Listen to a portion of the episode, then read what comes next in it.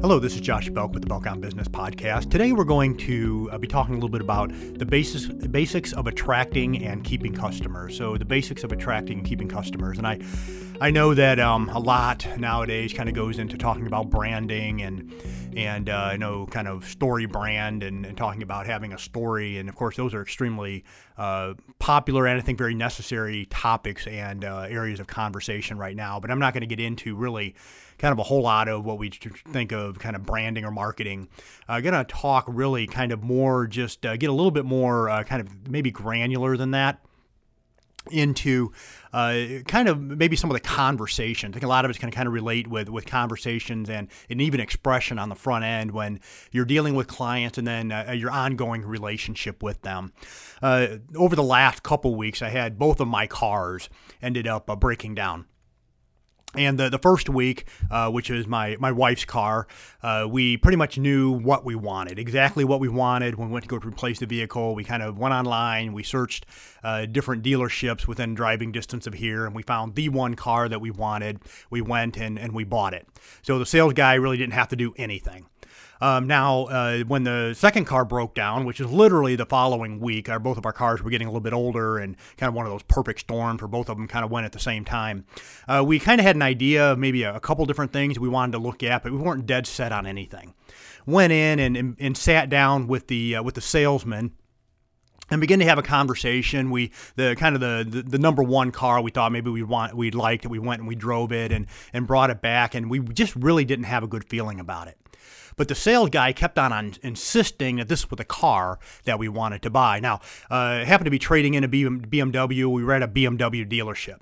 And the first car that we drove was actually a Chevy. It was a used Chevy, a couple years old. It was really, it was a really nice car, but it wasn't something that we really liked. Now, the salesman that was there sold Chevys for a number of years, and and for some reason was really wanting to press on us buying this Chevy, saying this is the car that we wanted and uh, and we just didn't have a good feeling about it. I actually told the guy, you know what, I'm not I'm not really sure, and and uh, kind of told him some other things that were that he had on the lot. We kind of looked at a few other cars, and then we ended up hopping into a a car. It was actually a, a BMW that was a couple years old that we really really liked, and, and ended up buying it. But even in the process of getting to the point of getting ready to sign the paperwork, this sales guy was really still trying to sell us on this Chevy and um, and we, uh, but my wife and I kind of very decisive. Uh, usually, once we kind of find the one, uh, we're, we were not interested in continuing on, considering even purchasing that car. And uh, so we kind of did the salesman's work for him at that point. But as a business owner, as a as a, as a maybe even an operator in our business, uh, we don't want to be that type of a salesperson.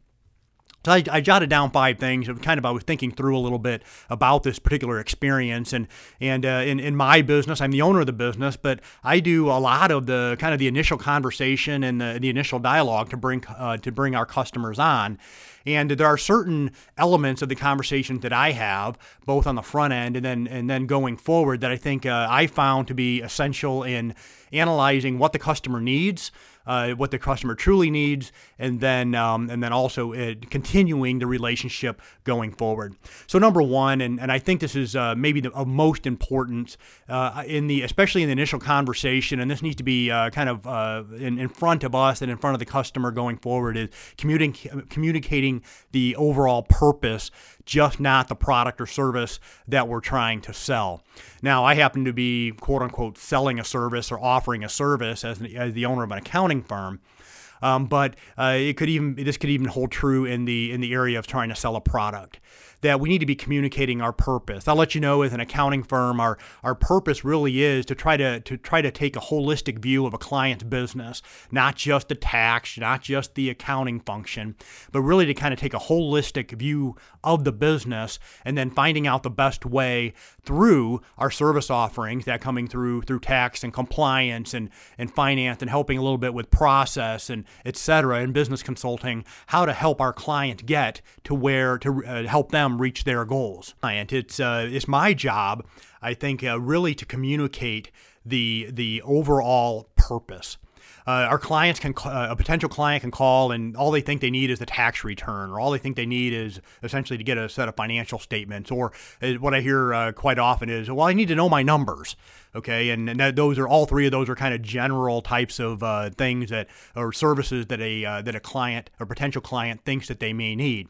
Now, it's my responsibility to communicate initially as far as what our overall purpose is, so they understand what the the overall the the, the most important offering, so to speak, that we have is to help them fulfill their purpose, to find their purpose, to reach their goals, and uh, not just to get a tax return completed. I don't get much joy out of just completing tax returns. I, I get the greatest joy out of seeing our clients reach their goals. And the, and the same thing uh, with the client. Ultimately, they want to reach their goals, uh, not just get a tax return completed. So, first of all, communicate purpose, not just the product or service offerings. Secondly, we need to be able to have deeper conversations in order to be able to understand their problem, not just address the product or service that the customer thinks they need. And I just talked about that here just a little bit as we talked about in, in number one. Uh, but uh, going beyond that, the ability to listen and listen with intent and uh, sometimes that's not easy. They kind of get into into the weeds on things, and and we want to kind of jump in and say, "Hey, I can fix your problem." Okay? And and uh, but to be able to, to listen to truly understand what their problem is. And uh, this needs to be listening with intent listening with purpose and then uh, in, in for, for, for myself and I and I really try to do this with my team as well to make sure we're having a dialogue with the client that we become uh, we become very proficient in being able to identify what really it is they are telling us and uh, you know, anytime you're dealing with a consultant, uh, that's kind of what they're trying to do is to try to understand the true root of the problem or the true problem that we are trying to solve. And I think any anybody that's uh, trying to sell a product or a service needs to do this uh, to to listen to listen with intent to listen with purpose to find out what is the real problem. Many times they don't understand what their problem is or they don't know how to express it. They just think you know what? I heard about this. Uh, i was told to call you and i think this is what i need but many times they don't know truly what they need Number three, uh, communicate with transparency. Communicate with transparency. Know the limits of your product, know the limits of your service, uh, and, uh, and, and be true to your word understand your own limits, uh, what you can and can't do, uh, the things uh, that your product can and can't do, and don't overpromise. Anytime you overpromise, you're always going to underdeliver, or you're going to put yourself or your team uh, kind of adding additional stress. Uh, it's going to hurt the culture of your business. So be very, very transparent on the front end. Uh, I sometimes even existing clients will call us and they'll say, "Hey, will you provide this particular service for us?" And it's something that maybe I could figure out how to do. And and in my mind, I think, "Oh, well, it's kind of a value add, but maybe I don't do it well. Maybe it's going to create additional stress on me or my team. Uh, at, at, that point, it, the best thing that I can do is, you know what, this isn't uh, really kind of in our core genius. This isn't something that we aren't that we're the best at doing. But why don't I do this? I'll connect you with somebody else. I'll even get on the call with you, and we'll go through and, and try to figure out how we can be of greatest service to you. But communicate with transparency. Number four, uh, keep your professional boundaries. And, and I think a, a lot of this uh, uh, really kind of uh, can result in, in properly managing relationships. I have a, a particular client right now that uh, basically they become kind of a pain in our backside. And a lot of that is my fault for not allowing or being clear with setting boundaries on the front end. So it came into a position on the front end. We had a great intent of being able to try to, to try to provide direction, to try to provide help to this particular client. And then it ended up being that they think that that me or my employees are their employees and uh, it's because I did not properly set the boundaries on the front end, and and now it's kind of one of these situations I have to determine whether or not I'm going to have to have a blunt conversation with the client, uh, or possibly even lose the client if I don't manage it well because I did not appropriately set the boundaries on the front end. So uh, make sure that you're keeping the uh, the professional boundaries, that the the personal lines, uh, the the personal lives, the personal uh, aspect of, of your business does not end up blurring with the professional side. That those that those are are kept clear those boundaries are kept clear. And number five, and, and lastly, keep uh, keep uh, or give meaningful expressions of gratitude. So give meaningful expressions of gratitude. Uh, and I think uh, thank you letters, emails, texts, those things are of, of absolute importance. Uh, but also making sure that whatever sort of gifts that we give to uh, prospective clients, to existing clients and customers are relevant.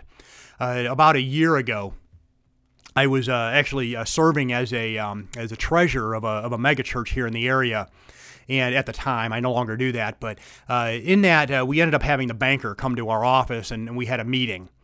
And the banker walked in and actually brought a bottle of wine to us and uh, brought a bo- bottle of wine to me. And and uh, she should have known the culture of our church and the culture of me. I, I don't drink, and especially kind of goes goes against the grain of the of the culture and the the values of the uh, of, of the church and the leadership there and it was a situation to where she did not know her customer. Uh, secondly, as a you know, kind of like as a you know, uh, if it was a Christmas party or something like that, or Christmas gift, maybe, but kind of a, an introductory type of a meeting, uh, I did not find that at all relevant or appropriate. So the gift wasn't appropriate, nor was the gift really relevant. Uh, she may have been a wine drinker, probably was, and she felt that that may have been something that I would have enjoyed. Um, but uh, but it was really kind of a situation of not knowing her customer and not knowing or understanding the values uh, of her customer. I'll contrast that with about a month ago, I was down in uh, Myrtle Beach and I was there for a, for a seminar, and uh, there were many different clients of uh, of actually it was a, a, client of ours that was putting on the seminar, and he absolutely nailed it with what he called the swag, uh, swag, the, the stuff we all get as he calls it, um, but the, uh, the the items that he gave and it was just the coolest thing. It was kind of a wooden covered notebook and some wooden pens, and it was really on point as far as it brought value. It showed of importance, uh, something that was useful, something that was relevant uh, to uh, to the to the customers and aligned with the values of that particular um, uh, that particular company as well. So uh, give meaningful expressions of gratitude. Make sure the gifts are relevant, they're on point, and they align with your customers' values as well. So uh, just five basics here of attracting and keeping customers. Communicate with purpose. Uh, secondly, have deep conversation. Thirdly, communicate with transparency. Fourth, keep your professional boundaries. And number five, give meaningful expressions of gratitude.